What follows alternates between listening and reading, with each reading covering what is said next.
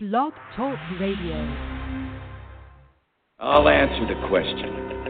You want answers? I think I'm entitled. You want answers? I want the truth. You can't handle the truth.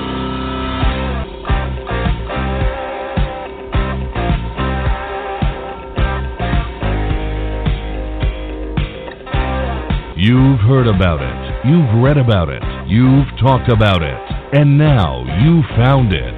This is Alan Smith, Ask the Trucker Live, on Blog Talk Radio, the largest radio social network in the world, with your hosts Alan and Donna Smith, focusing on driver health, careers, regulations, and the important issues facing the industry.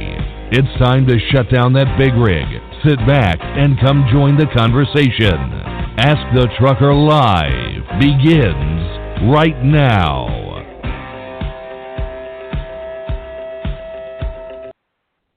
Hey, welcome to Ask the Trucker Live, where we bring you uh, many of the trucking's most controversial issues, including topics like we're having tonight, uh, which has remained somewhat of a hush-hush topic for many. Today's show is trucking's unspoken topics of sexual harassment. And it's a topic which, um, although it's been in the background conversations for many years, for some reason it's not been generating very much attention or publicity or, or the urgent concern that you would think it deserves. Hi again, everybody. I'm Donna Smith, and I'm hosting tonight's show, filling in for Alan. Uh, with me tonight is Desiree Wood, and uh, she'll be co-hosting, and she's the founder and president of Real Women in Trucking. Uh, besides being uh, a truck driver advocate, Desiree is a veteran driver and owner-operator also. And she's been many years involved with new C D D L drivers, um, entering and coaching and mentoring and helping them to be aware of the obstacles which so many entering trucking face, including this real possibility of sexual um harassment. So um, just to give you an idea about everybody, um, Real Women, and I'm looking at the de- um, dashboard, and I don't see Desiree up here yet. I know she has a load, and but she'll be with us in a minute. But anyway, a little bit about Real Women in Trucking. It was formed in two thousand ten as a protest group by women truck drivers seeking improved conditions that were not being effectively addressed. And uh, it's a grassroots driver-led movement, five oh one c six, trade association status as of June of twenty thirteen. And the participation is voluntary and open to all those who have a desire to help others. And as a matter of fact, almost ten years ago on this very radio show, Ask the Trucker Live, um, Desiree, Allen, and myself had this same discussion with a series of harassment radio shows. Um, we had drivers calling in confirming that sexual harassment occurred in their companies. We even had male trainers calling in who confirmed uh, that it was going on. And uh, these, these shows are posted in the archives, and we will be posting the links to this show uh, and the past archive radio shows ten years ago. Okay, so what, what really has been done and what's changed? We'll post it up on Ask the Trucker and um, and also on uh, social media. Now, also with us tonight, uh, we have we're so honored to have Joshua Friedman of Friedman and Houlding, uh, one of the nation's most recognized attorneys defending the rights of others in the area of sexual and racial harassment. And uh, Alan and I were so happy to meet him at GATS this year, um, where he presented at the Hot Topics event that um, uh, Real Women in Trucking hosted. It was a great event. Uh, a lot of great information came out of it. We actually have a video of that, and it's posted on our trucking social media um, website, which we, we've been sharing the link around for that also. Um, his firm's been recognized as Super Lawyers, two fourteen to two eighteen, Best Attorneys in New York, two oh nine to two eighteen, and New York Magazine is one of New York's area's top attorneys. Mister Friedman is also a gradu- graduate of Columbia Law School, has thirty years experience uh, representing employees in discrimination and sexual harassment, and he's, he really focuses exclusively, exclusively um, representing plaintiffs in employment and education, harassment, discrimination, retaliation, and so forth. Mister Friedman is on many boards, holds numerous memberships and awards, and he'll be sharing with uh, us all tonight his knowledge, experience, and advice, as well as discussing the events which led him to the attorney for the ongoing C R S T case. And I don't know if very many um, you know, are aware of that case. Um, I'm looking at the switchboard. There's a lot of listeners in here, but I don't see Desiree's number, so she'll be here, I'm sure. Uh, we also hope to be able to address and discuss uh, today the reason that sexual harassment within the trucking industry um, is so prevalent. More importantly, if there are such in- incidents and they're so common and widespread, why isn't it being discussed? You know, are they even being reported? Who who who are they being reported to? And if so, what happens after they're reported? So you'll learn tonight uh, the number one person that you don't want to report it to, and you'll be surprised who that is. Um, what's even considered sexual harassment? Who are the victims of this? Many times they happen during C D L school training, company new driver training, team driving. Um, people are threatened, intimidated, blackmailed, raped, and, and, and who's talking about all this? Every year, trucking puts out the top five or ten concerns. I don't ever remember seeing sexual harassment in that list. And yet thousands and thousands of cases are reported. Who's responsible for it all, and what's being done about it? So before we get into the show, we want to invite you to call in with any questions you'll have. Um, if you're already listening from your phone, just click one on your keypad. That'll put you in the queue. If you're listening from your computer, then you need to dial in three four seven, eight two six, nine one seven zero and press one on your keypad. If uh, if you call in to ask questions, we do ask that you keep your questions general and not speak about a particular incident that you're contemplating contacting an attorney for. Uh, we'll give you all of Mister Friedman's contact uh, info during the show, so you can speak to him uh, privately if you need. So before we go on, uh, we're going to take a short break from one of our very trusted sponsors, and we will be right back. You're listening to Ask the Trucker Live with Alan Smith on Blog Talk Radio. Don't go anywhere. Alan and Donna will be right back.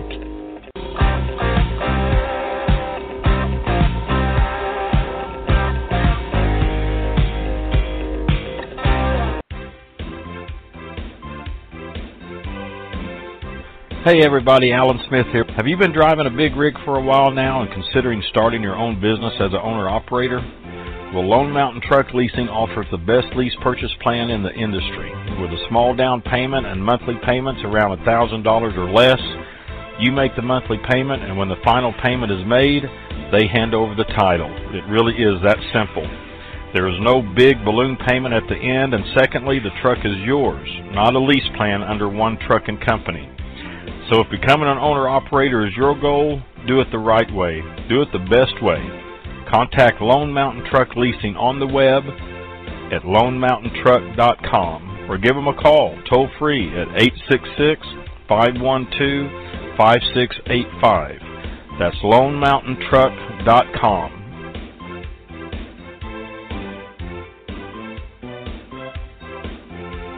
This is Ask the Trucker Live with Alan Smith.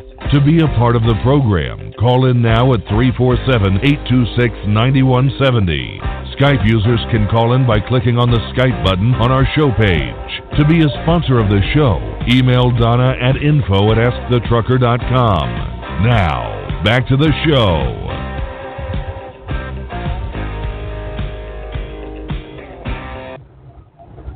Welcome back, everyone. I'm Donna Smith, along with my co-host, Desiree Wood, and I just saw her pop up on the switchboard. So I opened the line up, Desiree, um, uh, and today's topic uh, is unspoken stress.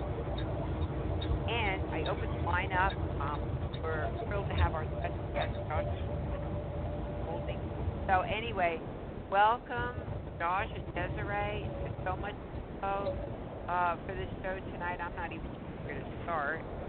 Um, you both have been such so many uh, stories that you've probably heard me with you. So um, anyway, welcome, Josh and Desiree. How you doing tonight? Pretty good, Donna. I'm doing. I'm doing great. Okay, I know you're busy. I know you're on a load, so um, just, just jump in when you can. I know how it is. Um, okay. So anyway, Joshua, I don't even. Where should we start, Desiree? Where should we start tonight? Start with um. Uh, you know, um. Well, what is uh the, the questions I brought up in the intro? Um, you know. Why isn't all this being addressed? Get into the C R S T case. Um, where do you think this is going tonight? Well, I, I uh, mean, not a lot of people. I, I I would like to start kind of where, you know, at the beginning, that you and I have been trying to get the industry to address this ever since I first made contact with you in two thousand seven. And we did shows on it in those early, um, I think in two thousand eight I got a hold of you. I started in two thousand seven.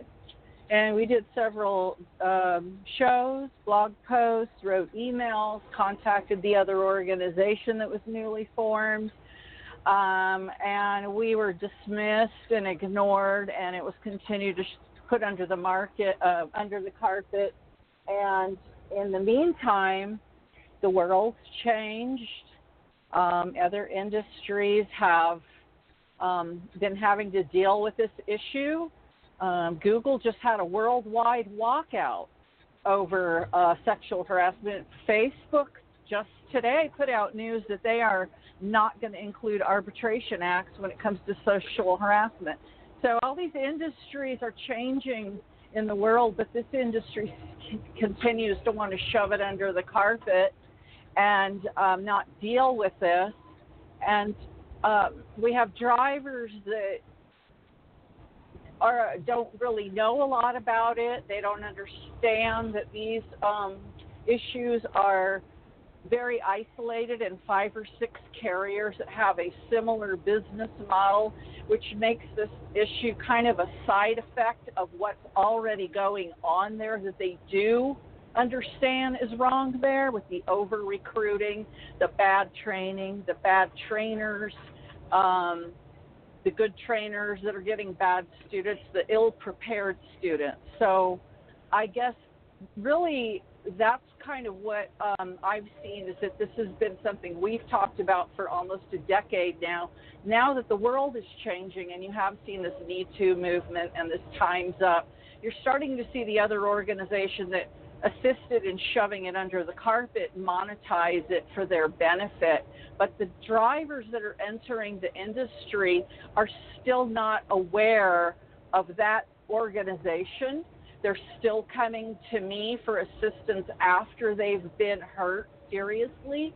And so you have two dialogues going on here. You have the monetized version of Me Too and Time's Up for the corporate uh, people and the F M C S A and all going to meetings, giving each other accolades.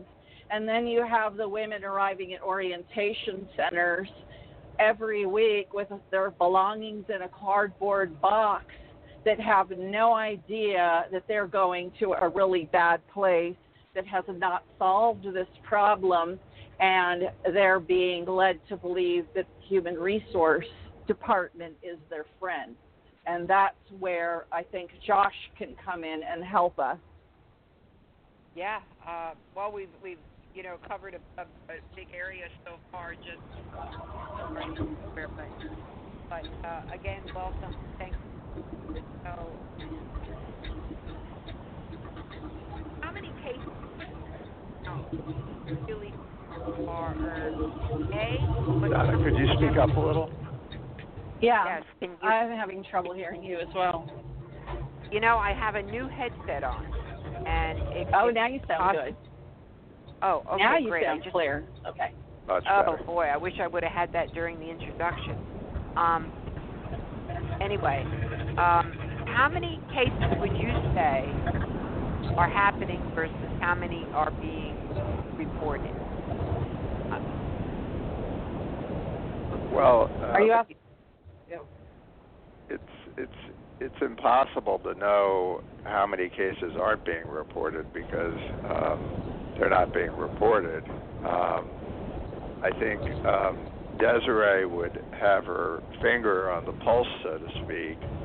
Um, she speaks to a lot of women who uh, are concerned about reporting, uh, some of whom haven't reported. Um, most of the um, cases um, that do get reported, um, you know, they're, let's see, there in the in the C R S T case, um, there were approximately uh, two hundred seventy uh, complaints of sexual harassment in uh, uh, in under a three-year period.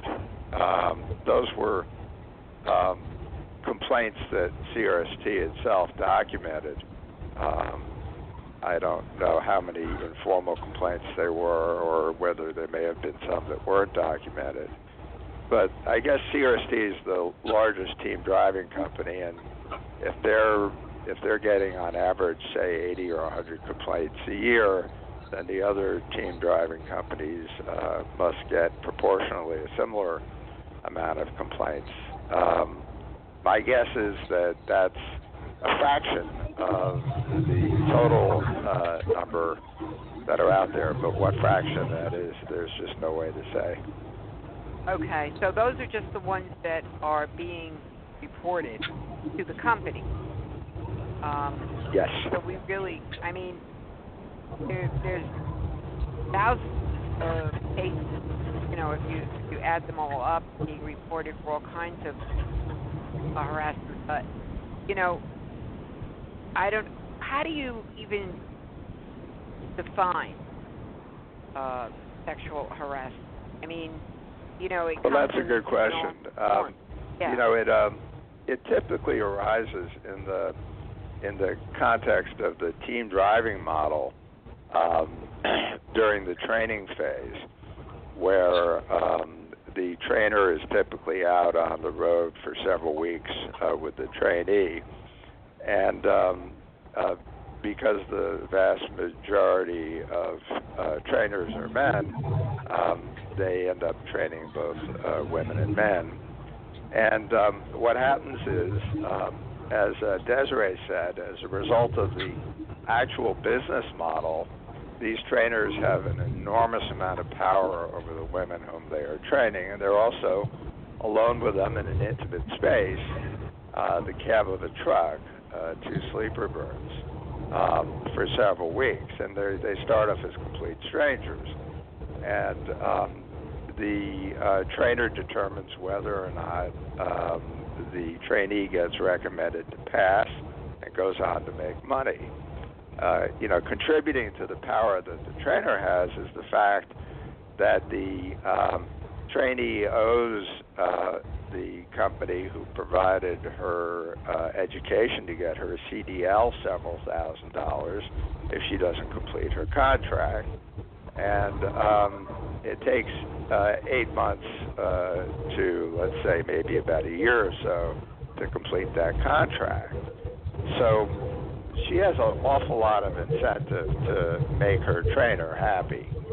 Um, and what When there is sexual harassment, and it doesn't happen all the time, but when there is, um, what you typically see is um, a male trainer, um, you know, on the on the less severe end, um, making flattering comments, inappropriate comments about anatomy, buying the uh, trainee a lot of gifts, expecting that he's going to get something back for those gifts. Um, and uh, what happens is in the, say, intermediate cases, it progresses to um, the trainer uh, talking to the trainee about the sort of uh, physical interaction he wants to have with her, what he'd like to do with her, or sometimes to her, and sometimes what he plans on doing uh, to her, which is, of course, very frightening because he physically has the power to overwhelm that uh, trainee, and she has an incentive uh, not to resist because she's not going to graduate and make money and will have to pay all that money back. Um, and then you um, you have a lot of instances where the uh, trainer says straight up, um, you know, if you want to pass, uh, you have to provide sexual favors. And on the extreme end of the scale, um, you have sexual assaults, and you have um, rapes, um, and um, all of those, all of those instances, uh, getting very touchy-feely, uh, touchy-feely, very handsy. All of those instances that I've just talked about are examples of sexual harassment that is facilitated by the uh, the business model. Uh, let me ask you, how many of all these reporting actually make it to court? Oh, um, I think uh, you know it. Um, it's a very tiny number. Uh, the uh, case that our firm brought against Uh, C R S T on behalf of Miz Sellers and the other two named plaintiffs. Uh, I believe it's the first one of its type. Um, in that case, um, all of the people who reported sexual harassment during that three-year period are, are members of a class now that that class has been certified. But at other companies that have the team driving model, um, unless somebody goes out and retains an attorney and then timely files a um, charge of discrimination with the E E O C, um, they, um, you know, they they don't have any legal recourse uh, against the company. And what happens is with the companies, um, the lawsuits become just a very tiny cost of doing business. Just to give you an example. My understanding is that C R S T last year grossed around a uh, billion and a half dollars. Now, speaking hypothetically, if if they can, if a company like that can pick off individual lawsuits and settle them for, say, whatever, fifty thousand or something like that, which is a low number, um, you know, it um, it has absolutely no impact on their bottom line, and they have no incentive to uh, to. Um, really do anything about it. You um, you, you alluded, Donna, to um, uh, one of the uh, central um, problems when you were uh, introducing the guests a little bit earlier, which is uh, the surprising advice uh, that your listeners were going to hear. And I'll give it to you um, in a uh, nutshell. You know what the three oldest uh, lies in the world are? Well, the third one is, we're from Human Resources. We're here to help.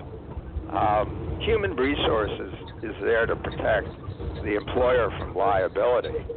And um, if a person wants to make a complaint to Human Resources and see that things are properly handled internally, she should still consult an attorney to make sure she doesn't put herself in a position where she can be a victim of retaliation, and so that she preserves all the evidence that's available to uh, prove to the company that her claim is uh, valid.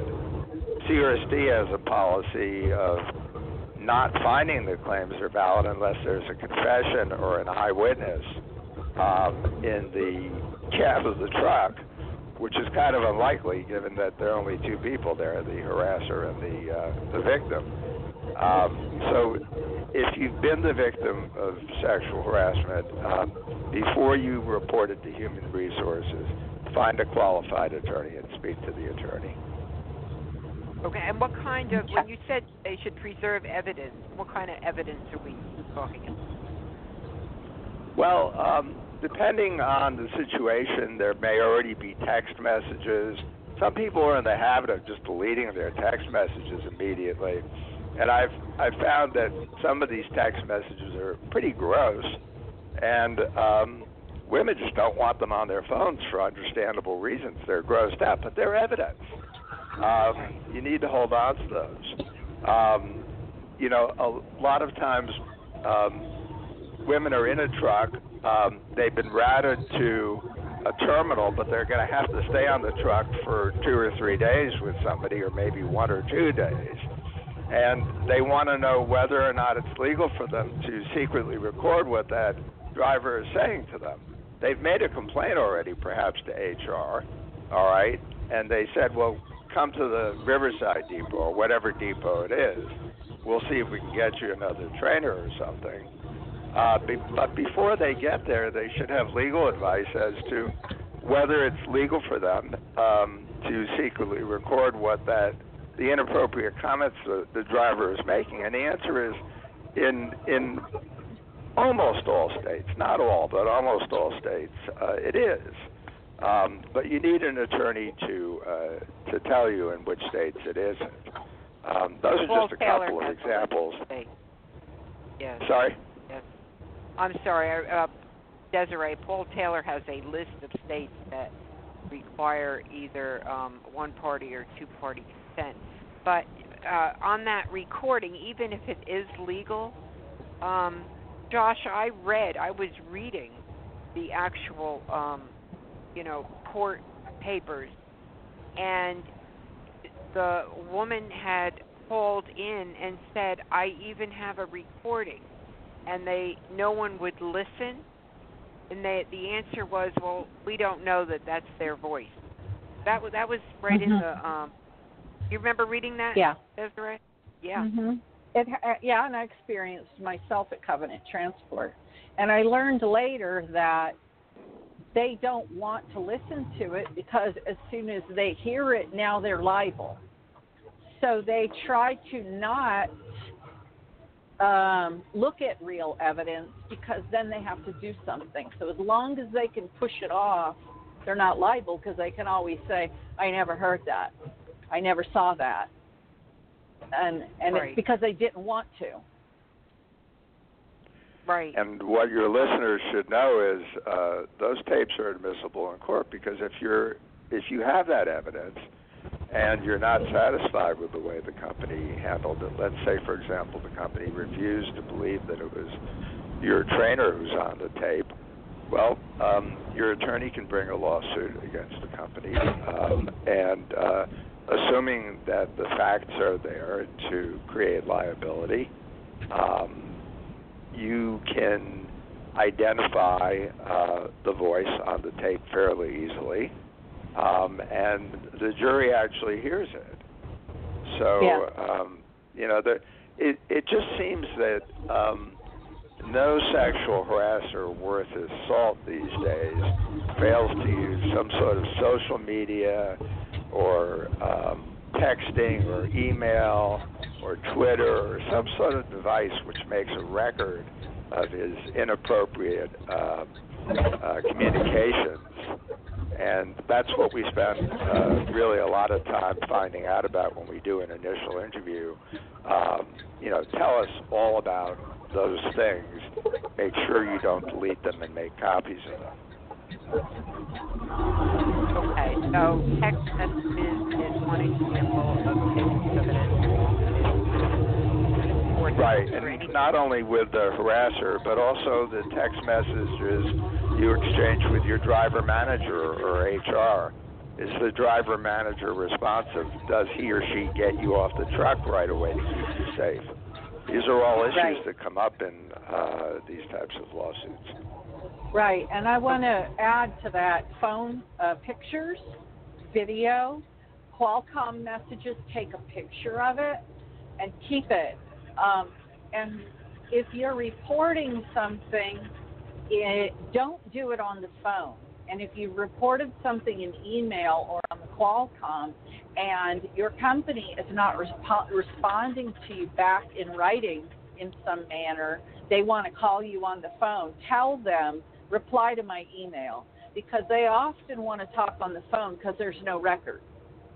And that's where they exactly. are really trying to get you to do something. Even when it's trying to make you to break your hours of service and all the other stuff they try to get you to do that's illegal. They do it over the phone. So you need to learn to not answer the phone. Make them do it in an email or a text or on the Qualcomm. And then take exactly. a picture of it and keep it. Because what, what ends up happening is when they write up their report of your conversation, they... let's just say they're trying to do a good job, but they're a little bit biased, all right? Um, but they're going to remember the things that are helpful to the company. Remember, Human Resources' job is to protect the company.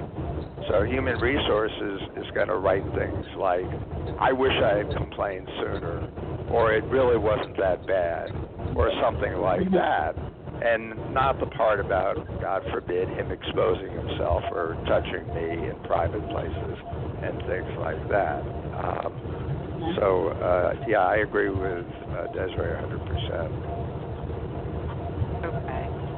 Um, you know, you know, I was looking at, well, first thing I wanted to ask you, it said in two thousand fourteen, Kathy Sellers, uh, Claudia Lopez, and Leslie Fortune filed a charge of discrimination against Sirius with the E E O C and the California Department of Fair uh, Employment and Housing.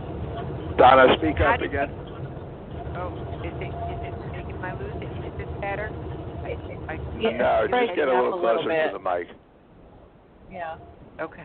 Is this better? There you go. Yes, that's okay. much yes. better. Thank you. Okay, I'm actually holding the mic. Oh, boy. Anyway, they started out, uh, they reported it to the E E O C. Um, how did you come about with the case? Okay. Uh, well, uh, if memory serves, our firm actually made those uh, E E O C reports for them. Okay. And I would recommend that um, if, um, if you're interested in taking legal action, don't do the E E O C report yourself. Get in touch with a law firm uh, that's qualified and have the firm make the report, just as uh, the firm should assist you in making the report to Human Resources if you want the company to do something about it. Sometimes, um, you know, somebody's already reached the stage where they believe the company has ignored many complaints about the same driver who's sexually harassing the victim, and they're ready to take legal action right away and they go to an attorney. But even if they're not at that point and they want the company to take action, they should still be speaking to an attorney before they make the report to H R. In this particular case, um, what happened was I got a call, um, uh, two calls from uh, Miz Lopez uh, and Miz Sellers, um, and uh, they, you know, I didn't know anything about the problem that existed in this industry at that uh, when I got these calls. And the the women had experienced sexual assaults, multiple.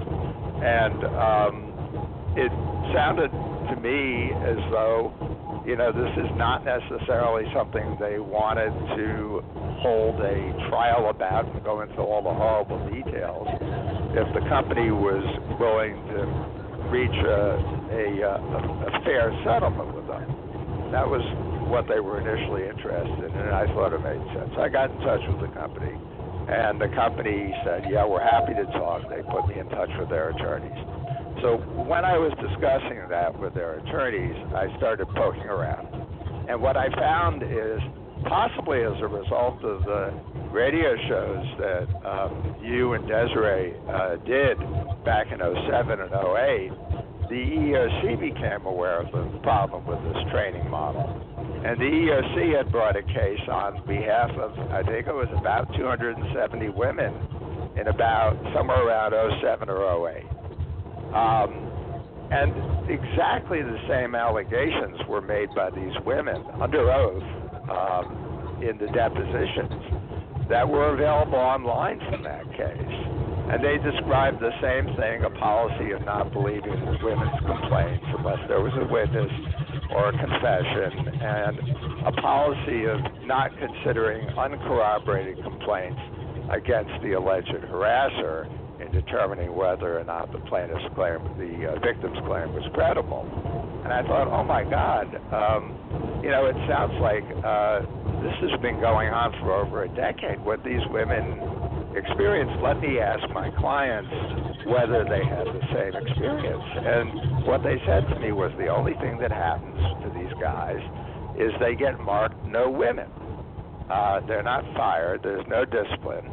Um, It, you know, six months they don't get to train women. After that, they can go back to it, potentially. Um, and even that, uh, the no women sanction, if you want to call it a sanction, is appealable. Um, and so I, I said to my partner, Rebecca Houlding, uh, Becky, it sounds like if we don't try to do something to stop this, this is going to continue, and there are going to be more rapes, and there are going to be more sexual assault. And she said, I agree. Uh, let's speak to Miz Lopez and Miz Sellers. And they felt the same way, and that's how the uh, that's how the lawsuit got started, as a class action. Yeah. And, um, so, if, go ahead, Desiree. I want I want to ask a question. So yeah, those old cases, and that was the the dismissal that the E E O C kind of dropped the ball on. So your cases came after that with new plaintiffs, and after that dismissal, C R S T, even though they admitted no fault, they did give a fifty thousand dollars settlement to um, Monica Stark, I believe, to make her go away without um, admitting any guilt. And then they hired, I think that's when they hired Karen Carlson, is that sound right? Like they brought her in to kind of fix the mess? Yeah, um, that does sound right. And, you know, Miz Carlson um, had a, a pretty neat idea, actually. Um, she suggested um, to the president of the company that they put cameras in the trucks. Um, and, um, you know, you can debate how invasive that is as far as privacy is concerned, but you know from the talk that we had at the GATS convention that all the women drivers in the room believe that at the minimum there should be uh, cameras during the training period. And, um, you know, according to her testimony, um, uh, the president wasn't willing to act on that suggestion. Mm-hmm. And why yeah. is that? Why is that? Well, um, I think it's the reasons that Desiree alluded to, um, that, um, you know, it's, it's, it would involve, I think, a fair amount of expense and time, and training would become a lot slower um, if the workforce were properly policed and if um, harassers uh, were actually disciplined. Um, in the class action that we have, there are very, very few instances, very, very few, of harassers um, being disciplined for sexual harassment. Or, you know, what, what happened in a lot of those instances um, uh, was something else. And um, Uh, I, I just think that it would, it, it's the law. Uh, companies are required to police the, the uh, workplace for sexual harassment. But from a business point of view, a dollar and cents point of view, it's less expensive for them just to settle the few lawsuits that they get uh, when they get them. Because, you know, it is, it is shameful uh, for women to have to talk about um, the physical aspects of these assaults, and a lot of women are already people who've suffered childhood abuse for whom it's very traumatic to come forward, and um, the um, the, the the the way it works out is that for these companies, it's better to settle the lawsuits than to prevent the harassment. Well, you know, I, I have an idea. Can, can you guys hear me? Um, okay with my yeah. Okay. Mm-hmm. You know, Desiree had brought up, you know, the over-recruiting. And, you know, right now in the trucking industry, you know, there's a big so-called driver shortage when in actuality everybody knows that, you know, it's that nobody wants to go in because the wages are so low and the sacrifices are so high. Um, so that brings up two things. The first thing is you're going to need a lot of trainers to bring in all these, uh, to train all these new people who, by the way, has a, I think it's a two hundred percent failure rate on new drivers entering the industry. Um, but anyway, you need to have a lot of trainers. So perhaps number one is, you know, um, having a camera in the truck, which um, deter a lot of people from wanting to trade. Number two is if if you're a predator, then perhaps this is exactly what you want to do. You want to be a predator, and having a camera in the truck again would uh, prevent a lot be of people. Be a deterrent. Be a deterrent. Yes, and so. And, I well, think they're looking at the, the recruiting. Like you said, they need to have trainers. Right. So it, it is, uh, and when we say cameras and we start getting all these people going, oh, privacy issues, privacy issues, the camera, uh, the cameras that are being, the driver-facing cameras that are being used at some of the other companies, yeah, it did cause a lot of people to quit. But those were drivers that were already go, driving solo on their own truck. We're talking about in the training portion of the truck only, not in the sleeper bunk, because you have to be very clear when you talk about a camera. Everybody goes off the deep end without even knowing the details. If you had right. a camera in the driver portion or something of that nature during the training, I wouldn't be against it. But, you know, these training companies don't want that because they're doing lots of stuff they shouldn't be doing. The trainer's going in the back and sleeping and leaving the trainee up there to drive at night in the snow when they have no business driving at all because they don't know how to drive. Um, they have um, a number of different abuse with these cameras. Uh, that they're only be, supposed to be used for certain things, but you have some dispatcher that's a voyeur that's sitting at their desk uh, watching people, um, turning them on. So th- that's why there's a lot of problems with um, with the, the idea of the cameras. The over-recruiting is, and you said, it's in, and it's in these court documents that we had unsealed. And that, that number popped up in the Prime discrimination case, that the turnover rate in the industry that we hear about is almost one hundred percent. But the turnover rate in the training carriers is nearly two hundred percent. Right. And a lot of right. drivers don't know that. And the only reason I discovered it is because I have court documents from both the Prime discrimination case and the C R S T case. And it was the testimony from trucking executives that cited that number. Okay. So I knew I had provide, heard it somewhere. Yeah. If you can't provide safe training, it says in the OSHA rules, you're entitled to safe training. It's not safe training. Now, I talked to a guy yesterday that he's been driving five months, and he's got a student. He's a new trainer. He's been driving five months, and I said to him, you've never even gone through your first winter, have you? And he said, no, I haven't. But he's got a student on his truck right now, and he's teaching the student how to drive. This is what's going on in the training fleet. That's why they well, don't does, care. They don't it, They don't care about keeping yes. anybody safe under any no, situation. It, and it, it describes in the court documents what the um, criteria was to be a trainer. And it was a very limited uh, amount of time. experience on the truck. Um, we've got some right. people hanging on with their hands up, and for all those who jumped on after I announced the phone number, um, if you want, to, if you're listening in on your phone and you want to ask a question, just click one on your keypad. And if you're listening online and you want to ask a question, just dial in three four seven, eight two six, nine one seven zero, and then click one on your keypad. Um, are we ready to take um, perhaps a couple of callers?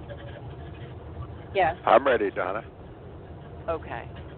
Uh, I'm going to open up the line on area code five one zero. Area code five one zero, Steve. Oh, good afternoon. I'm used to doing the evening shows. Hi. Who do we have here?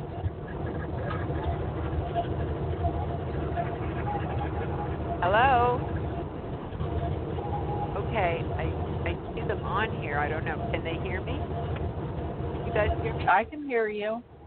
Okay. Yeah, I can hear you too. Maybe we should play the identify the area code guessing game while we're waiting for them to pipe up. Sounds like California. Mm-hmm. Okay. Oh. All right. Hello. Is it, hi. I think I pressed the number by accident. Oh, okay. That's okay. Sorry. This is All NASA. Right. Oh, it's Who is NASA. It? Sorry. Sorry. No, sorry. Hey, I don't That's know okay. Okay. okay. Okay. All right. I'm going to, um, oh, and the other person just dropped off. Okay. Well, all right. Well, time. let me, let me, Go ahead. Uh, I want to ask a question myself. Go ahead. Okay. So since all of this has come, you know, um, you know, grown and they hired Karen Carlson to be a fixer uh, there at C R S T, which what ended was her up, title? She was the what? Director of Employee Relations, and she had responsibility for investigating complaints of sexual harassment.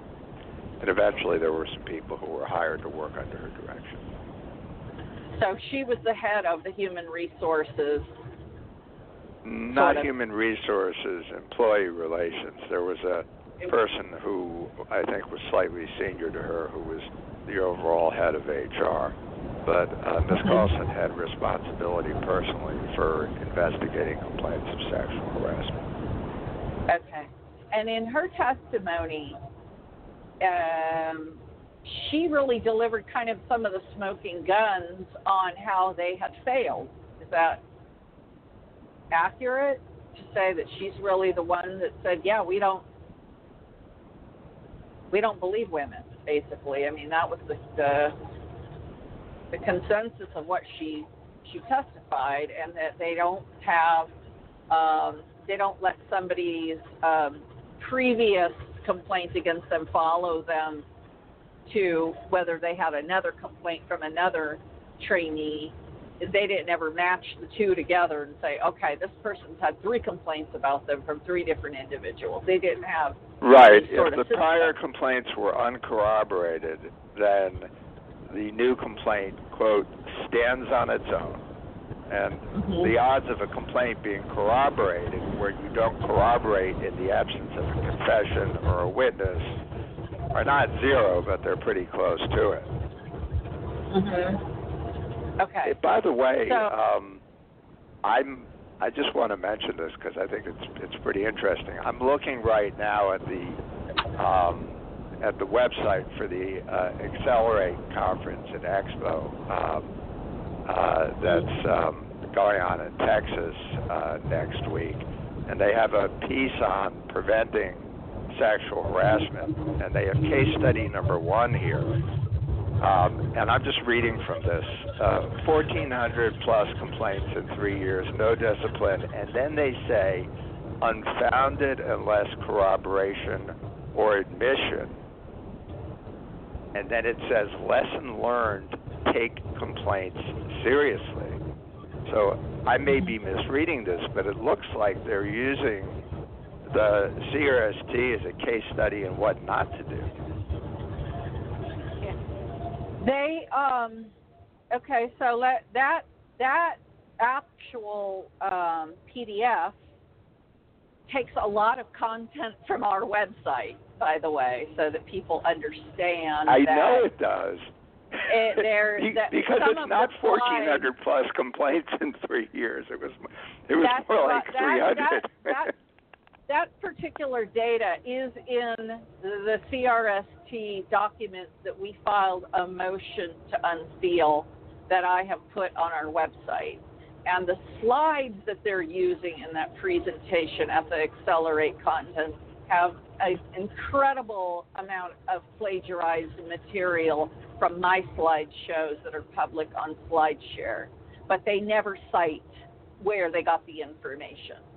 So this is what where my next question is going to, that it's quite sinister that you have now another, um, besides Ellen at Women in Trucking, who has kind of led the charge to plagiarize information from our website, from Donna um, in the past, and, and some of our members and board member Tracy that have given her information, but not used it to make solutions, only use it as a marketing tool to monetize for herself, really, because there's not anything going down to the drivers. Uh, another company, Prime, hired after the discrimination case that they lost for three point two million dollars. They hired somebody by the name of Brooke Mosley to sort of fill the role, like, you know, employee relations, um, start uh, starting a women's program. Um, Our organization, Real Women in Trucking, started the Queen of the Road Award to recognize women because we were seeing a lot of recognition only for the women drivers that kind of um, objectified them, you know, the most beautiful contest and, and all of this kind of stuff. So we wanted to do something that was more dignified. Uh, following our uh, uh, inaugural, or around the time we were introducing the first Queen of the Road Award, we saw that Prime initiated this Highway Diamonds program, which Brooke Mosley um, initiated it. So the problem that we've seen, though, is it's, um, it's put certain women up on a pedestal, while at the same time the problems with the discrimination and the, the sexual uh, harassment and uh, even sex assault, they're still getting reports of it. Um, if if somebody like Brooke Mosley knowingly was uh, sweeping things under the carpet, so to speak, um, and you knew that it was her that had knowledge of this going on and letting these people still go back into the population without um holding them completely accountable for something so serious like an assault. Is there a way that you could sue these women? Because what I'm seeing is, is they're finding a way to separate themselves from the drivers that are being affected and have these conferences that are like in their own universe where they're all patting each other on the back um, and making people that are in executive circles and that are really large sponsors believe that they've solved this problem, they've tackled it. And then you have uh, women, even just yesterday, calling me saying, no, this just happened to me two months ago. And that person was the one that blew me off. How do we hold them accountable? Can we, well, on an individual that's a, basis? That's a good question. Um, and I can answer that, but it may not be exactly the answer that you want to hear.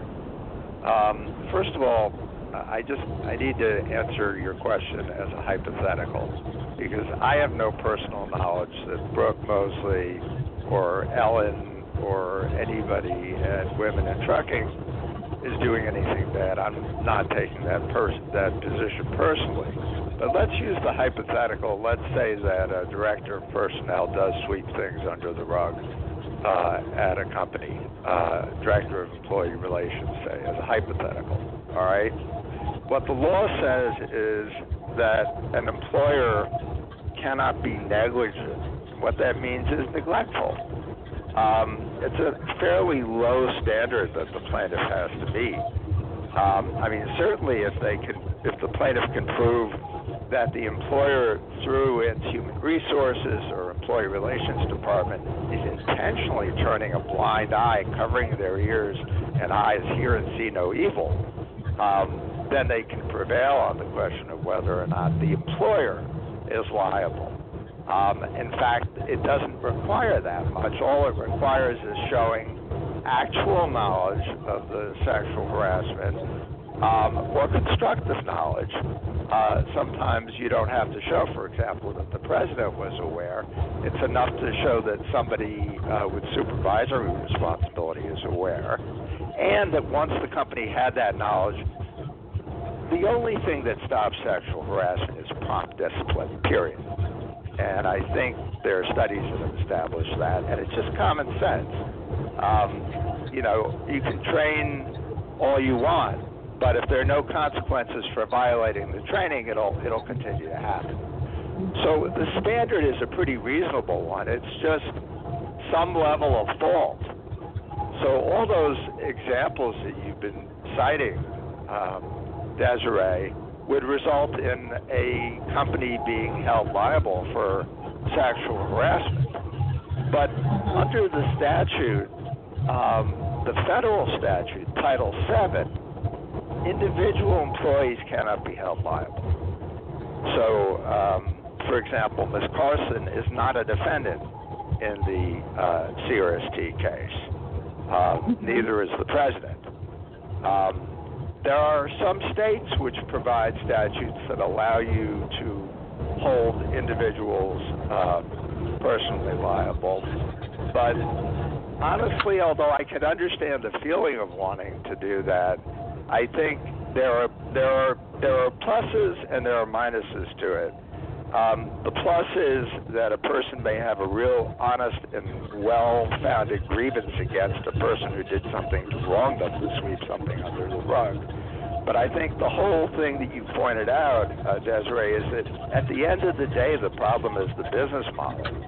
And mm-hmm. if you bring a class action on behalf of three hundred or four hundred women against an employer, which is a well-founded class action, it doesn't matter whether or not you sue the director of H R. That is something the company's going to have to take seriously from a financial point of view. And it's going to force them, if it's successful, to actually prevent sexual harassment. Mm-hmm. Okay. As, as part of the, um, the lawsuit, so let people know what exactly um, allegations were. Um, I'm just reading it here. They brought claims under Title seven. Alleged. Donna, speak up. I heard everything up until Title seven. Okay. Alleged. Can you hear me? Now. Yeah. Yeah, better. Okay. Alleging that C R S T's unwritten sexual harassment policies subjected them to a hostile work environment based on sex and retaliation for complaining of sexual harassment.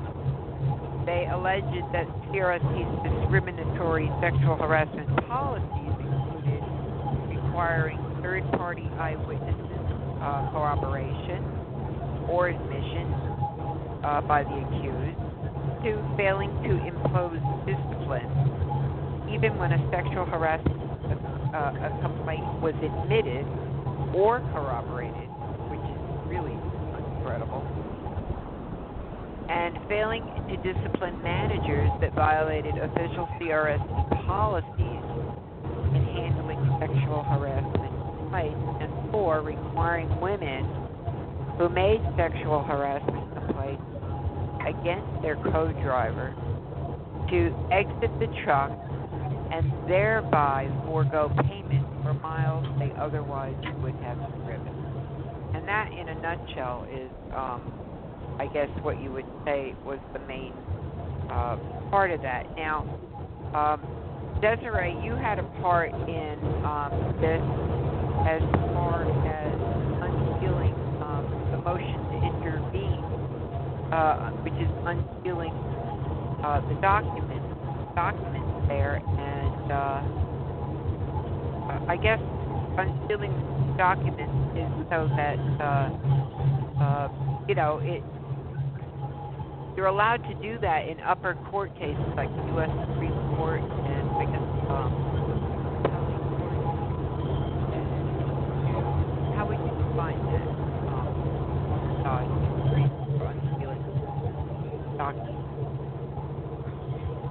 I mean, maybe first Josh explain why court documents are sealed and would be sealed. I'll give you a quick explanation. Um, there, there are uh, basically two reasons, um, and the, the reason that they were sealed in the C R S T case is that it was it was our belief as plaintiffs' counsel that possibly every week or uh, relatively frequently another woman was being sexually harassed, uh, assaulted, or raped.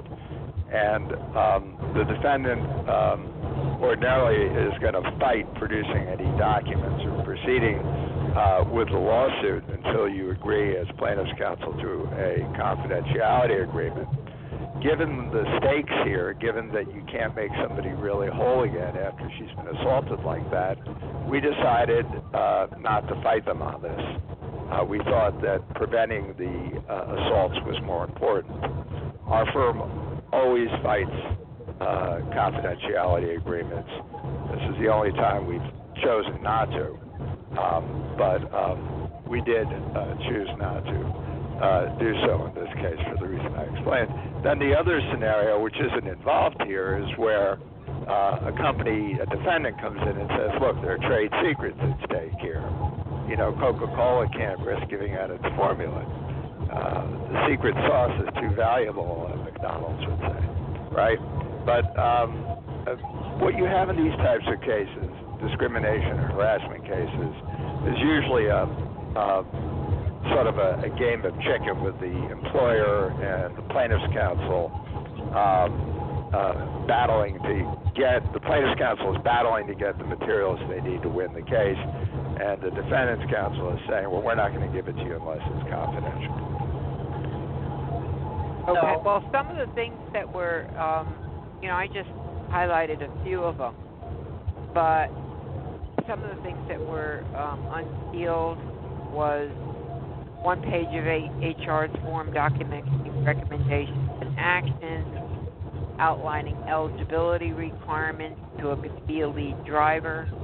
That, which I don't, you know, I don't know why they wanted that sealed. I mean, you know, uh, the lead driver selection process and the training program. So that was unsealed.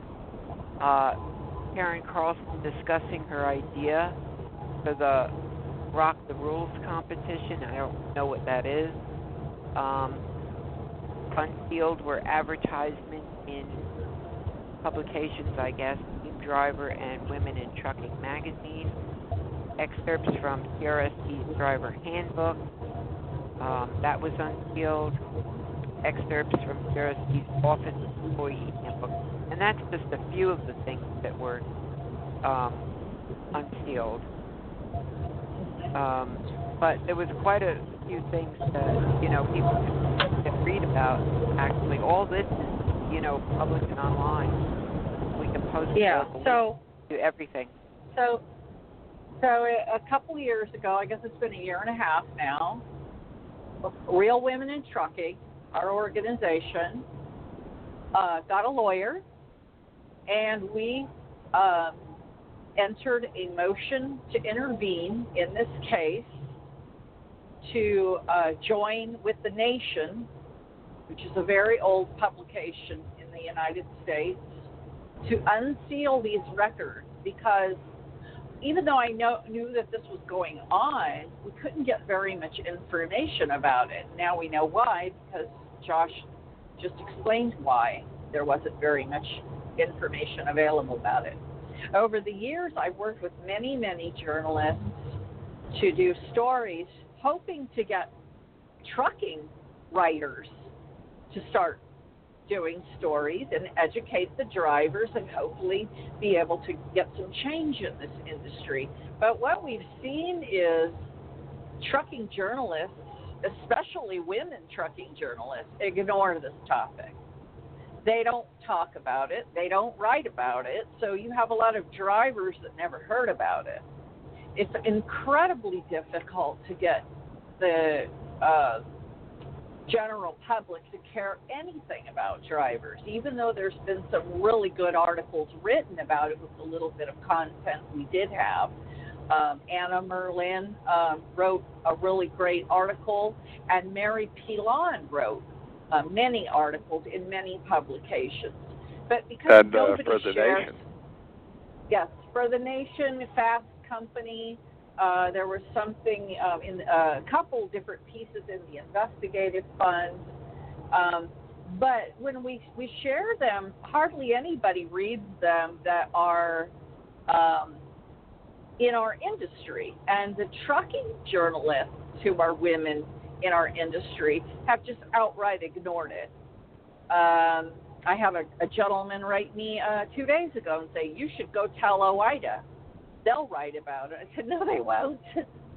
no, they won't. And so we, we filed this motion to intervene with the Nation, uh, joined into this case so we could unseal these documents and make them public. We won. We won the case. We were able to get documents sent to us around the time of the Great American Truck Show. I've made um, P D Fs available on our website. I shared the files with, uh, you know, Donna and Alan. Um, I've tried to get a couple of trucking publications to uh, look into them and start writing about it. They've ignored me so far. Um, obviously, we see that that Accelerate document, they've looked at them and they've picked out what they want to cherry pick out of it for their purposes to monetize this issue for themselves. But we don't have women um, that are new drivers even knowing who Women in Trucking are. I mean, I've had several phone calls just this week from students that are less than one year in this industry. They are working for sponsor companies of Women in Trucking, and they've never heard of Women in Trucking.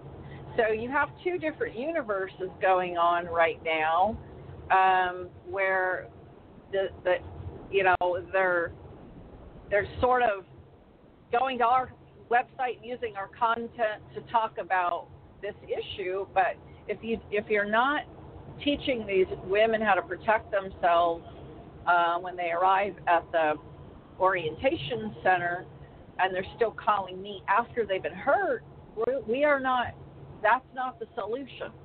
Um, so we got to do better. And the motion to intervene was a huge victory for us, but there's a lot of enablers in this industry that could do something significant to take it further, and we can actually make change.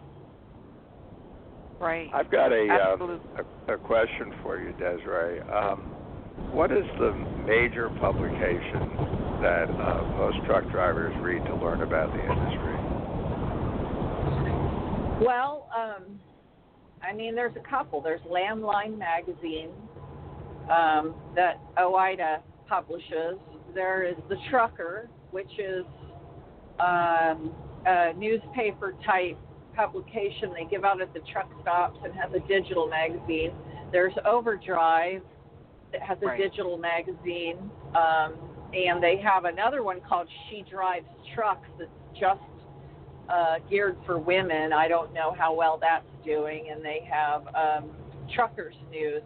They are the company Randall Riley that Um, had the they're the ones that put on the Great American Truck Show where you spoke, but getting one of the writers to write about this um, story, oh, yeah. even when I directed them to the um, um, and uh, the court did that happen, Desiree? Happen. Did they write something? No, they no. haven't. No, they haven't. I know we got a lot of people that attended our event, and the people that came to the our uh, hot legal topics. Uh, there on the convention, they were like, gosh, you got a lot of people um, come for our first event. They were like uh, over a hundred came in, and they were like, this is great, you should do this again, and they were very excited.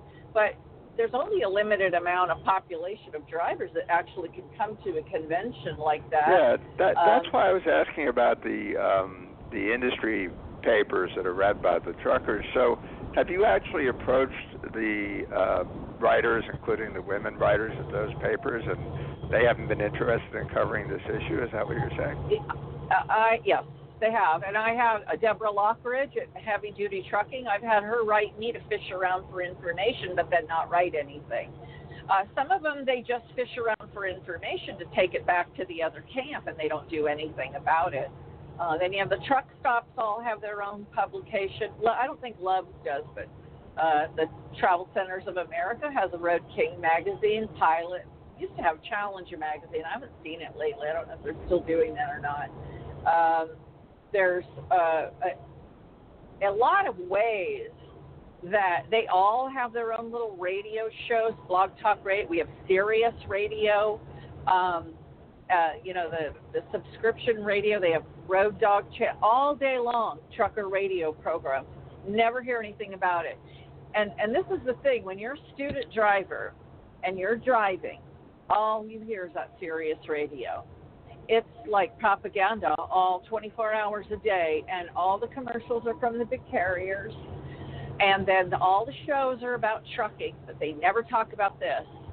So when you're a student, and this happened to me when I first started driving and I was listening to Sirius Radio, every commercial is about these carriers, including the one that I was working for that's not very good. And it started making me feel like there was something wrong with me, because I'm like, are these really good carriers? And I'm just not seeing it, because I'm seeing something completely different. And all of these shows are talking about stuff that's not important. Um, it, it, it, when I was hearing some of the topics on the shows, when they were so ridiculous and trivial and frivolous topics, I'm like, there's so many other things that are going on out here they could be talking about to help educate you. So uh, I, for one, I, I don't even have it anymore. Um, I don't even listen to it. But I know thousands of drivers listen to these shows every single day, and they're getting talked to about dolls and Girl Scout patches and all kinds of silly stuff when they're sitting there thinking to themselves, and then they're listening to a commercial for the carrier that they're working for and where they're being abused, and they're like going, okay, maybe I'm the one that has the problem, because, you know, the world is all rainbows and unicorns for everybody else apparently. Uh, that that really concerns me uh, when you have this volume of media directed at the drivers. Right. It does not give them anything important. Right. It's as if um, the the industry is in a bubble and Me Too is happening around it, but the media that focus on the industry is not covering the Me Too that relates to the industry. Well, I just I, I just found an article on Overdrive, um, June fifteenth, twenty eighteen, and it's written by one of the Overdrive staff, and it does say E E O C Prime over drivers alleged sexual harassment, um, and it was about a trainer. Um, there's another one. What, is that the uh, case that's in front of the Supreme Court now? No, that is that uh, Dominic's no, no, case, or is the, that the lady? That's the lady this, for the harassment after the discrimination case, right? Um, let me read it. Oh, uh, is her last name Huerta or something? It says, in the lawsuit, E E O C alleges that Prime violated federal protections against sexual harassment by allowing one of its independent contractors to continue driving with female co-drivers after being accused of sexually harassing male drivers. Yeah, I think that's the one that's in front of the Supreme Court now, and the question of whether or not uh, mandatory arbitration can be imposed um, where the uh, victim is allegedly an independent contractor but is really more of an employee. No, no that's a different case. No, uh, no that's, well, that's a different case. Yeah, that's a different yeah. one. That has to do with misclassification certification. But you're, but they do do that. They do, these companies that have the lease program uh, where they're they're uh, getting these people in these lease trucks. So they have a lot of misclassified uh, drivers, and then when they're training and this happens, that's their that's how they feel they're out, is because they say, well, they're independent contractor. We don't have any control over them. Um, right. Well, but, one important yeah, this, thing for your listeners to know is that um, as long as they're an employee uh, or a trainee, uh, the company cannot require that they arbitrate. There's an exception to the general rule on arbitration. So um, if they uh, do get uh, asked to sign a, an arbitration agreement, uh, it's up to them whether they want to sign it, but it can't be enforced. And I know of a case recently where um, A, uh, a woman was sexually harassed, and, and the uh, um, carrier uh, told her that she had to take it to arbitration, and I think her attorney didn't understand that that was unenforceable. They ended up arbitrating it, um, but it's unenforceable. If you're if you're required to sign an arbitration agreement, uh, it doesn't mean anything. It's not worth the paper it's written on. Well, ac- actually, okay. I just found your case in Velocity. Um, and your name is, is in this article. Uh, it says for the plan of Joshua Friedman. Um, and so, uh, yeah, it is spoken about. We are so regarded harassment of women drivers, and that was written by Mark Solomon back in two thousand and uh, May of two thousand eleven. What year? So, twenty fifteen. twenty fifteen. So that's when this first happened.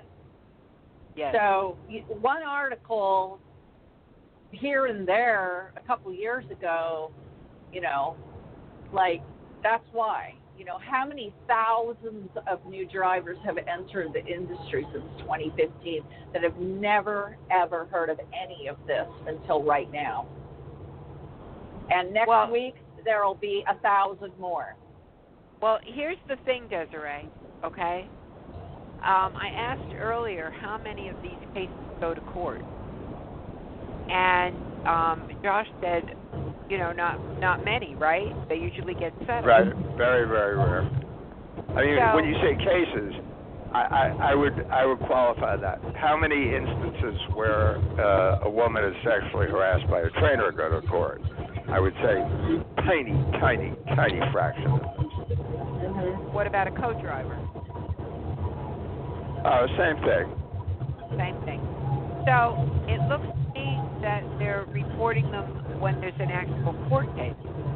But if it's all being shoved under the rug, what are they going to write about other than a continual, unless they did in an investigation, reporting of people actually complaining. I mean, it would it would be an actual investigation of what's going on in the industry.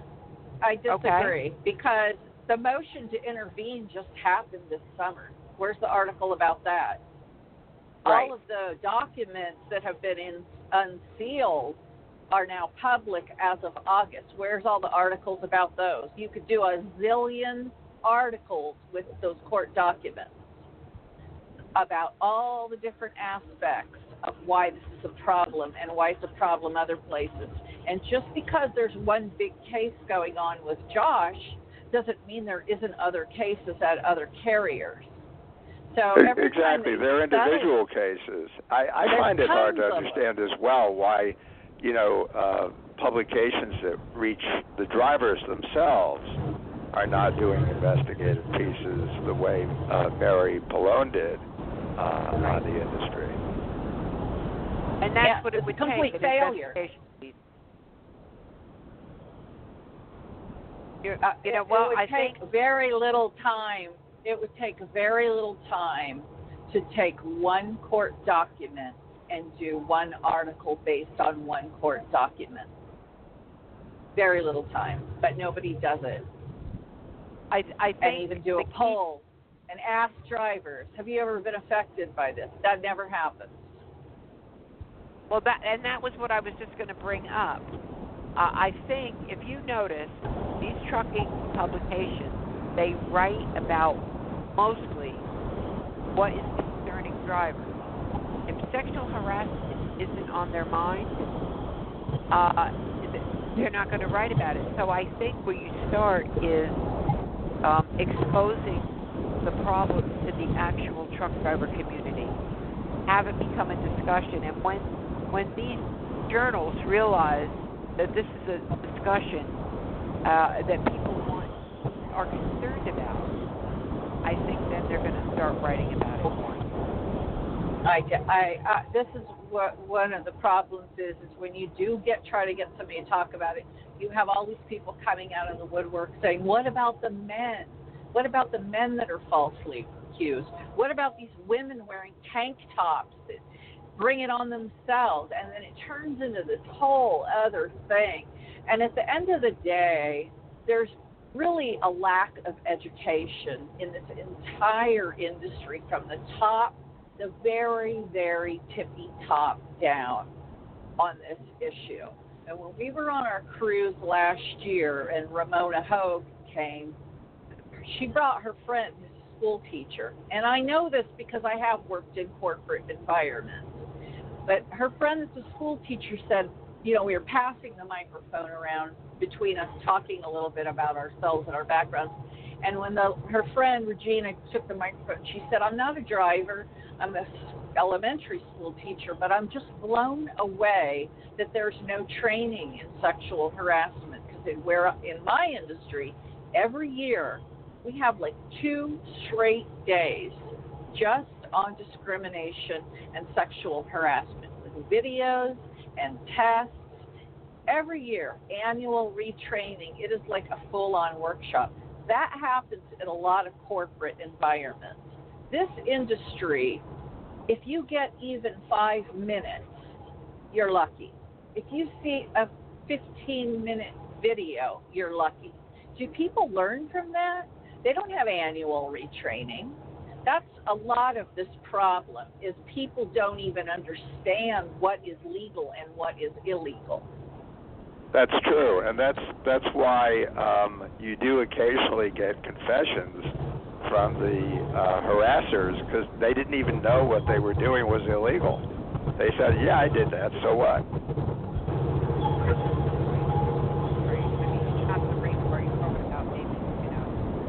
Don, I can't hear you, sorry. Oh, um, talking about, like, you know, they might think that, you know, telling a, a, a nasty joke or showing a nasty video to somebody is funny, wasn't harassing.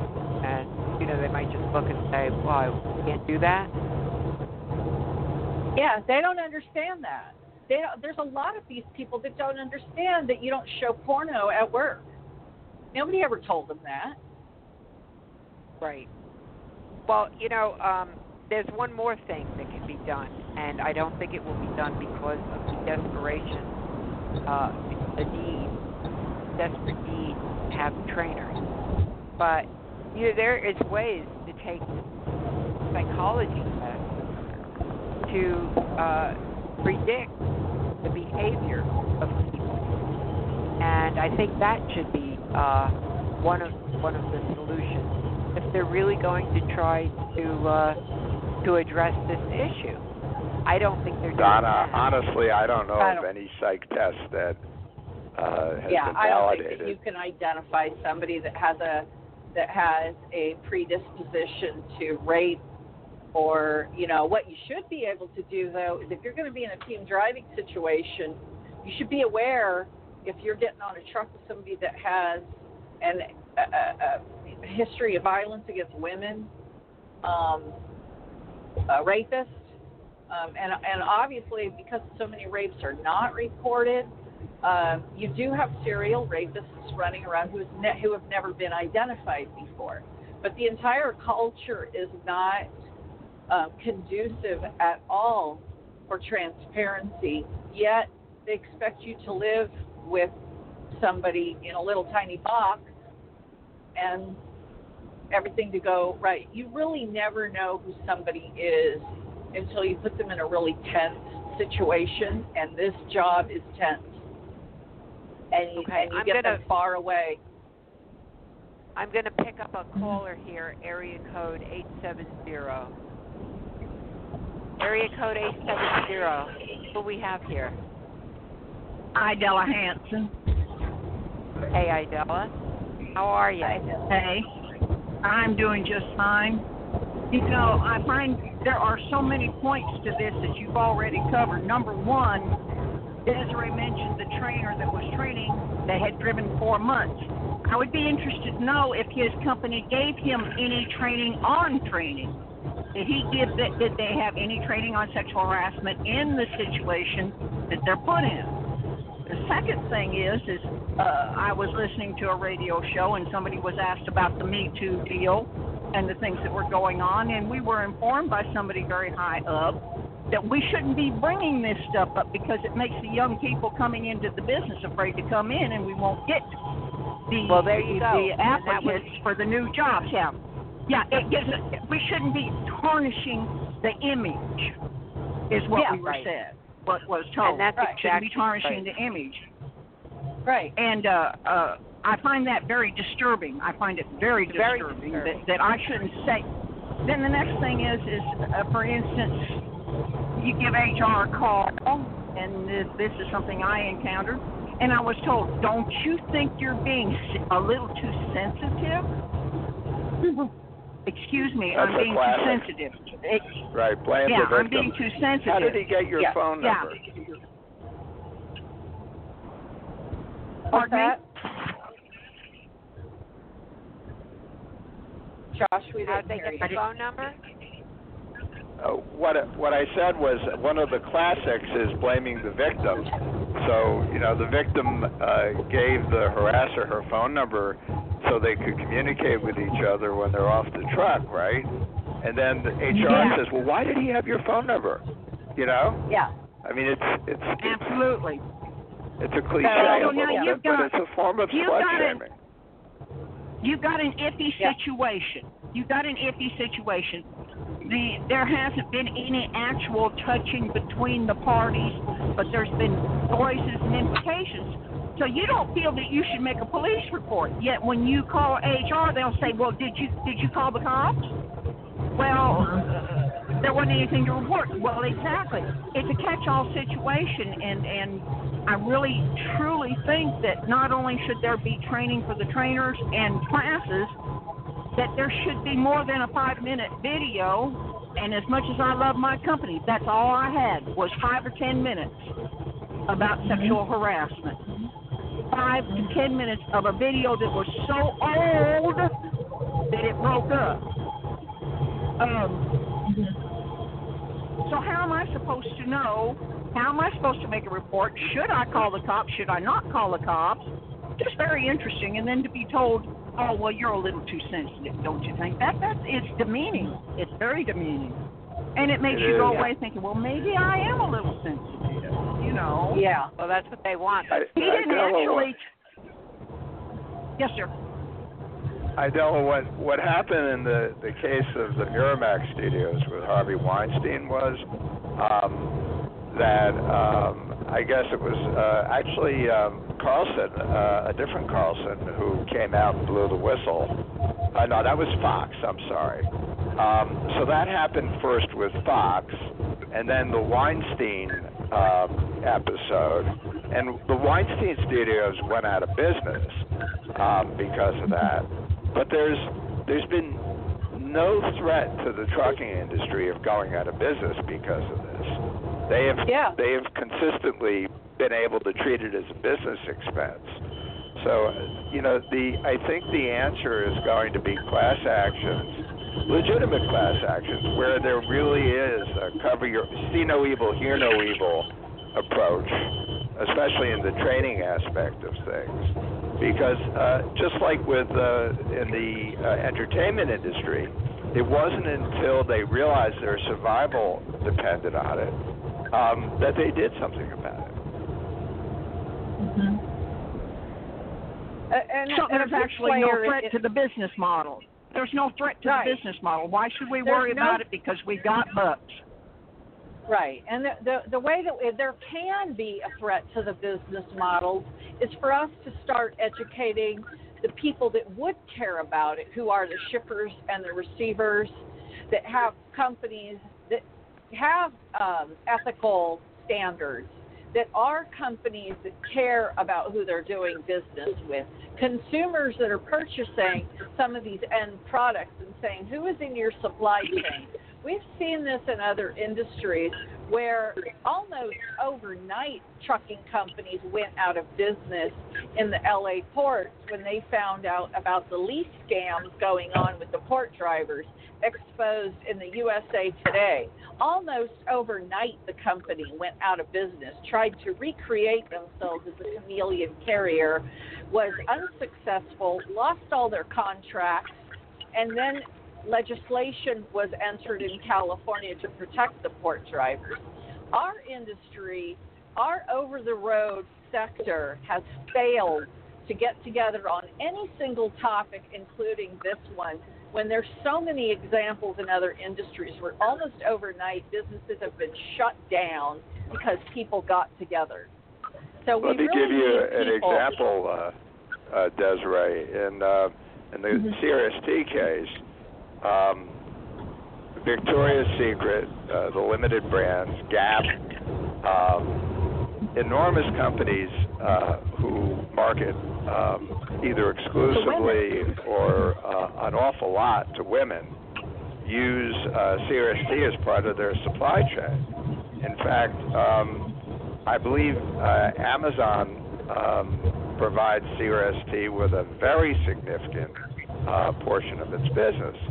And if the directors of those companies, the Limited, Victoria's Secret, Amazon, um, took it upon themselves to say to the C R S Ts of this world, we won't tolerate this in our supply chain, the public is going to hold us accountable, um, as Desiree says, uh, that, that that is successful. That's what happened in the port trucking case, and it could succeed uh, with mm-hmm. the carriers. Yes. Prime has a big, huge fleet of flowers. They deliver flowers to all of the florists from the farms all over. I mean, those are those are businesses that the drivers have information on. Who do they have contracts with? Let's get in touch with the supply chain, the logistics people, the people that make the decision who is in the supply chain rotation, and start trying to educate them and reach out and see if they can help. Well, guys, I'm going to yeah. have to take a break right now, but we're going to come right back, and uh, we can continue this, and we can talk about, um, you know, some of the things, what can be done, solutions, what women need to do to get, stay out of a situation or get out of a situation. We can touch on that, but we'll be right back.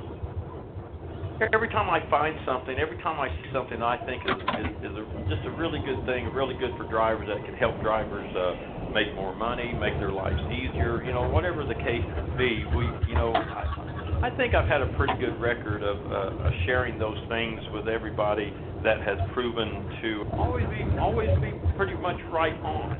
And uh, there's something, there's something I came across, and I, I've been watching it for a long time, dealing with them, talking. And I want to I want to share that with you, owner operators specifically. I, I want to tell you about a, a new way to find good paying loads, or I should say, a new way for those good paying loads to find you. And it, it's called Xyper, and uh, it's it's spelled X Y double P E R. Xyper. So uh, so what is Xyper? I really like this thing. I want I want to get this out to everyone. Xyper combines a massive load board with a virtual dispatch system.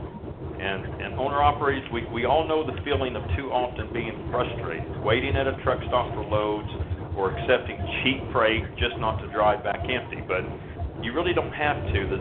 There's a Xyper app, and it's not just a load board. It's a virtual dispatch system which finds you custom loads and sends them directly to your phone. And after you download and set up the Xyper app, shippers will know your exact location, your route, your destination, your equipment, and available capacity, and they will send you an available load matching your criteria, the cr- criteria that you set in. So you can accept it or you cannot accept it. It's totally up to you.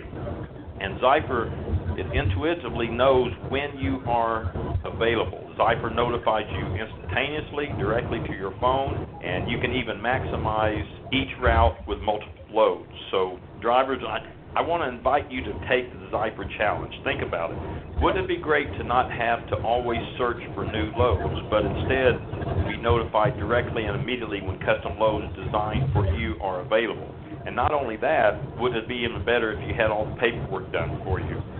Xyper actually sends loads offers to the drivers, automatically generating documents such as order confirmation, bill of lading, signature capture, proof of delivery, and invoices to shipper immediately after shipment is made. And in, in addition to all this, Xyper offers the ability for shippers to track their shipment live while in transit. And these are the same duties a dispatcher would offer, except Xyper performs all of this in a virtual system, and it's only uh, twenty-five dollars a month. And so go ahead, lock in at the twenty-five dollars a month. You know, there's similar apps out there with less features that are going for ten times that price, twenty-five dollars a month or two hundred fifty dollars a month. It's pretty much a no a no-brainer. Lock it in at twenty-five dollars a month. Go ahead and take the Xyper challenge, and you have nothing to lose and everything to gain. Right now, there's a free trial available, so go to Xyper dot com. That's, that's X Y P P E R dot com.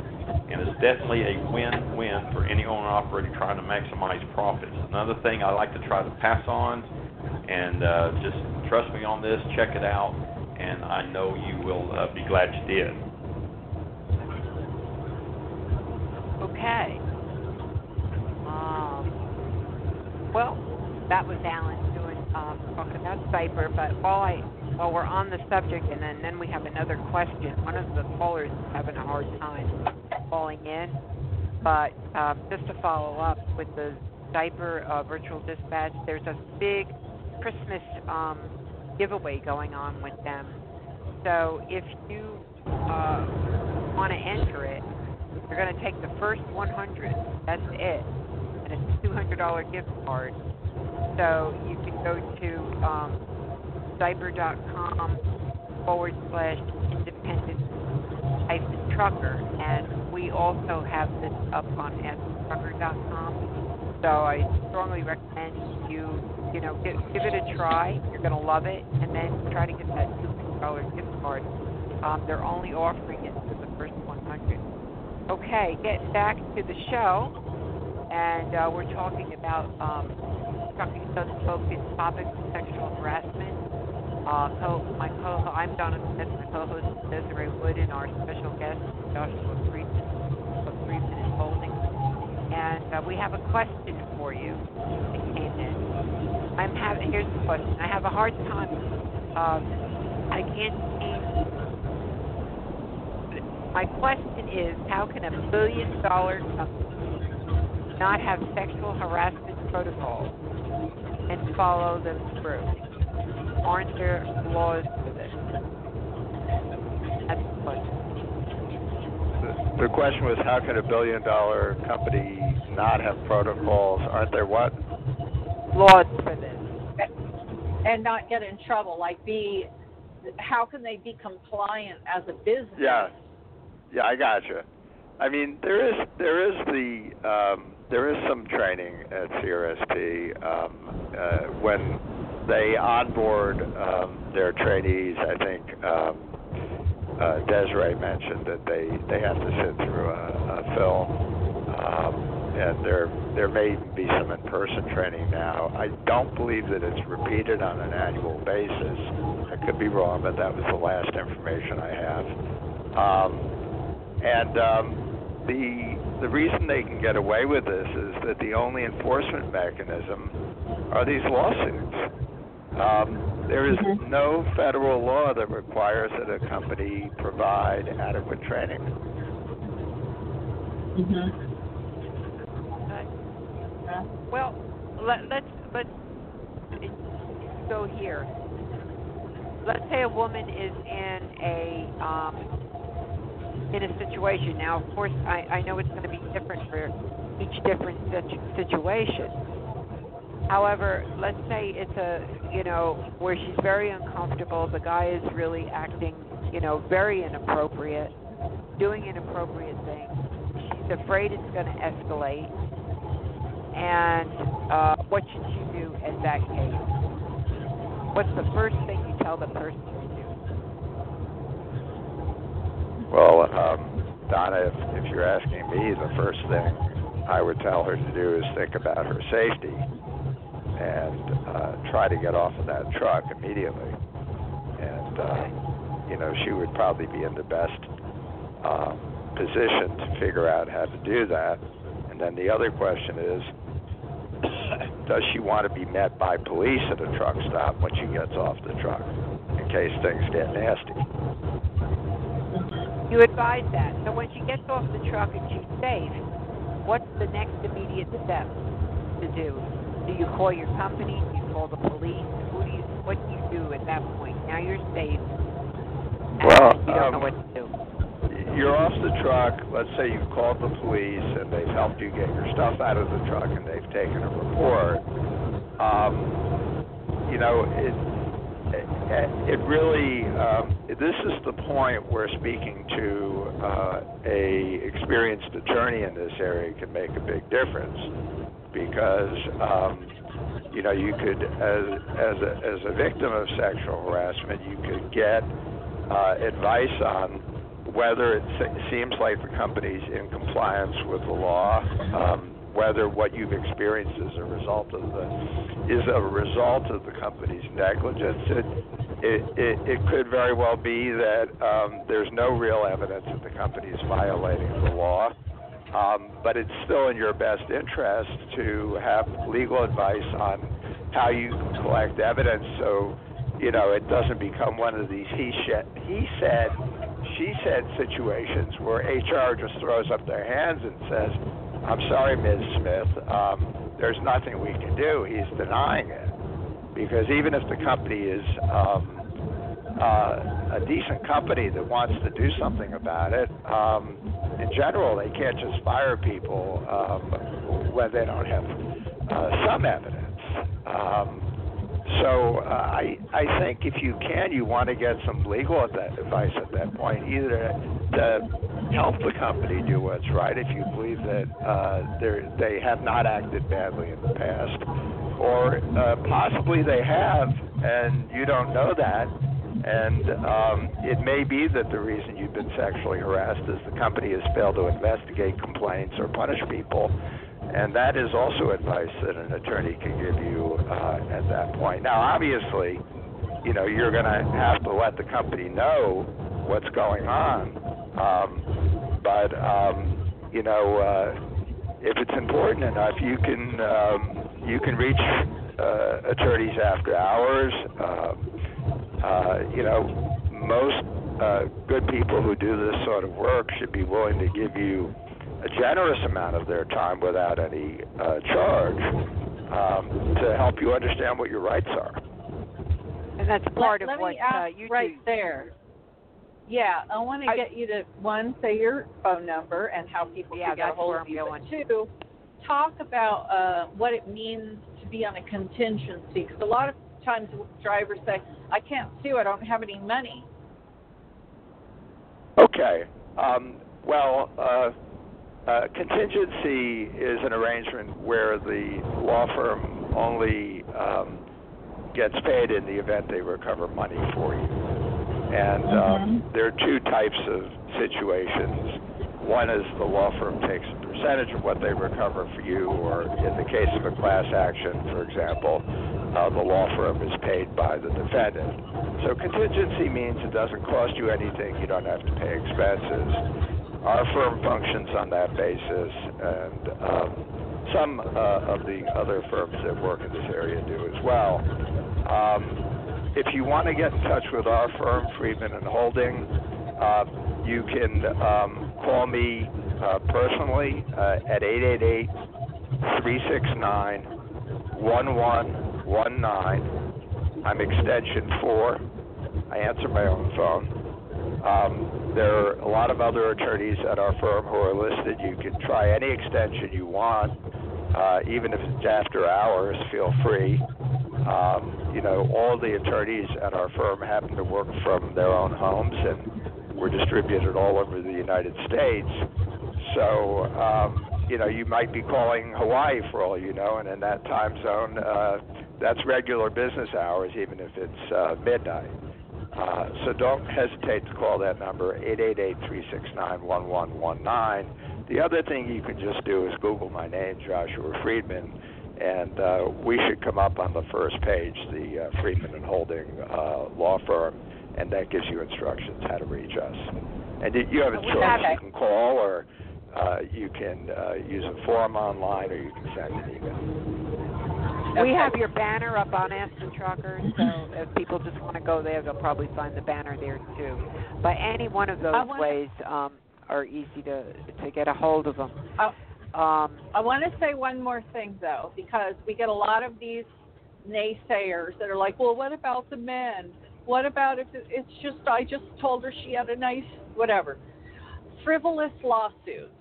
How do you de- determine whether this person is just making stuff up and trying to get a payday? What, what, what's the frequency of of that, because I've had people contact me trying to get me on the bandwagon for something, um, and I have to I, I listen to endless stories from people, and sometimes I have had men contact me as well, and anybody that's dealt with me knows I'll stick up for the man um, if I find out that you're lying um, and trying to make a false allegation against him. But I also find that women that are trying to make a frivolous allegation don't follow through.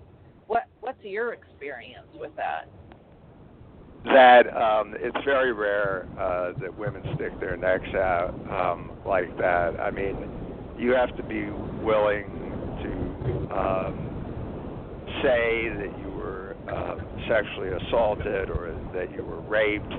Um, it comes back to your hometown.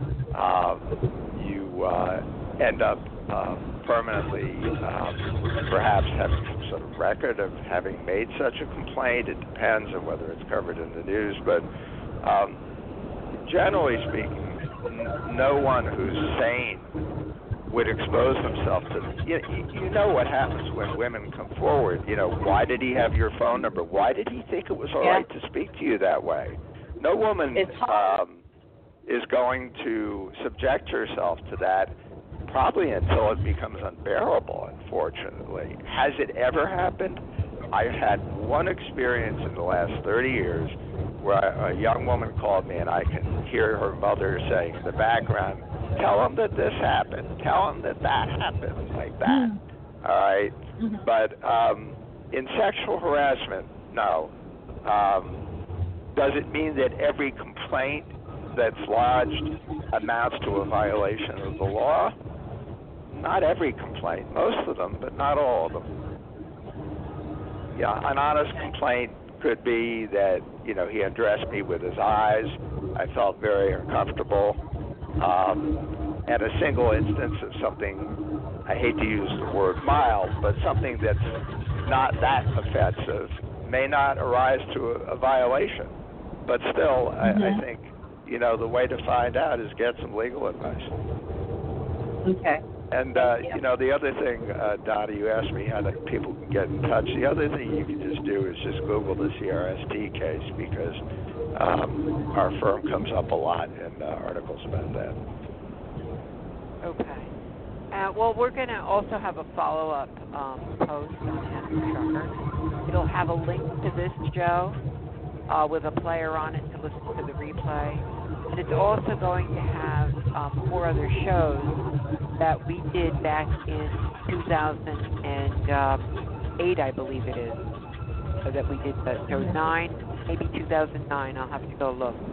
Uh, but and it'll it'll give a little review of um, of the case and link to different uh, to different documents, so people can really get an understanding Uh, of, of what's going on in the industry, and, and hopefully this is going to create more of a buzz, uh, maybe not as equal to the E L D charge, but it'll have more of a compassionate element to it, to know that daily people are suffering and, you know, what can we do? So um, I want to thank everybody um, for calling in tonight. Desiree, I know you're busy, you're out on the road, you're driving, you've got your cruise you're putting together.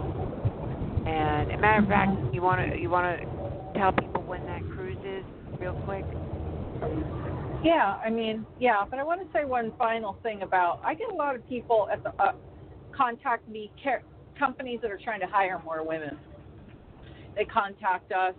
They want to hire more women drivers. And one of the issues I try to tell them is, first of all, we don't take sponsor money from any offensive carriers, okay? We don't. The few carriers that we do take sponsor money require a driver has experience. And when they contact us, they want to know why more women drivers are not applying for them. And I ask them if they know what's going on in the training carriers and how many women are falling through the cracks. And I suggest to them that perhaps if they really do want to hire more women drivers, then maybe they should start their own training program internally, because the situation in the training carriers is really so bad that um, a lot of women aren't making it out of there, or they're going from training carrier to training carrier, never finding their way to these good companies. And then once they find a dispatcher that will leave them alone and they're They've they've been through absolute hell, they don't want to rock the boat. They don't want to go anywhere, even though it's a low-wage carrier. They don't want any more trouble. They just want to keep their head low and, and work. But those carriers can also help us in this by knowing more about it, knowing where the bad carriers, where this is happening, and helping us start carve the herd out and, and identifying where this stuff is happening, because it is affecting how many qualified women Um, come out of this system, and that's why they're they're not applying for your job. And also look at the kind of job you have. I mean, if you have a job that's completely impractical, women are a lot more rational about, okay, I'm probably going to get a, um, a trip and fall in about eight months of that job, and won't be driving in a year, um, or some other thing. But it's not as simple as saying, hey, we want to hire a woman driver. Um, so I get a lot of phone calls like that. This is a very complicated issue, so I encourage um, companies to learn more about this issue of why they're not cu- they're not seeing the experienced, qualified women um, move on from the training fleet. So um, and it's still at six percent. Yeah, yeah, you know, but there's there's so many women entering trucking. They are hearing the call. You know, trucking wants to hire women. There is a very low barrier to entry to this industry. You see one of those little articles that says that trucking wants to attract more women and you're welcome, you're going to get hired. There is no problem with you getting yourself in a training truck. You surviving through your training is where the problem is going to be, and moving on to an experience level carrier where you're getting treated with respect and you are getting paid uh, much better than you would in a training fleet. So, um, anyway, yeah, yeah, the cruise is happening in April. We are going to do the Queen of the Road Awards in Tampa on April twelfth. Road Pro is going to sponsor again this year. So we're going to have the award ceremony on land. We are looking for more sponsors. Road Pro is doing the Queen of the Road um, sponsorship, but we're still looking for a... Um, a gift bag sponsors and um, event booklet sponsors. If anybody's interested, please get a hold of us. There is uh, still a few cabins left on the cruise. Sonia Tucci is handling that. It's on Carnival. We're going to Cuba. Um, we're leaving the day after the Queen of Road, Road Awards on Saturday, April thirteenth. The awards is April twelfth, Friday night. So if you can't come on the cruise, but you want to come to the award ceremony, we're going to do this in Tampa, so get a load down, hang out with us on the night before the cruise. Um, as I said, we're going to Cuba and Key West. It's a five-day cruise this year. And we are also doing a layover in uh, Las Vegas, a little get-together um, December, I want to say seventh. There's also some truck parking meetings that are by phone. Um, that first week of December, I have some notifications on our Real Women in Trucking page. And finally, on Mother's Day, we are doing the Make-A-Wish convoy on Mother's Day in Pennsylvania. And we are hoping to get fifty lady drivers driving their own trucks. We are also following the convoy, which happens on Sunday, Mother's Day, with our own special Mother's Day treat. Right after the convoy, we're going to go check in at the Hershey Hotel and have a spa day there and, um, you know, hang out together.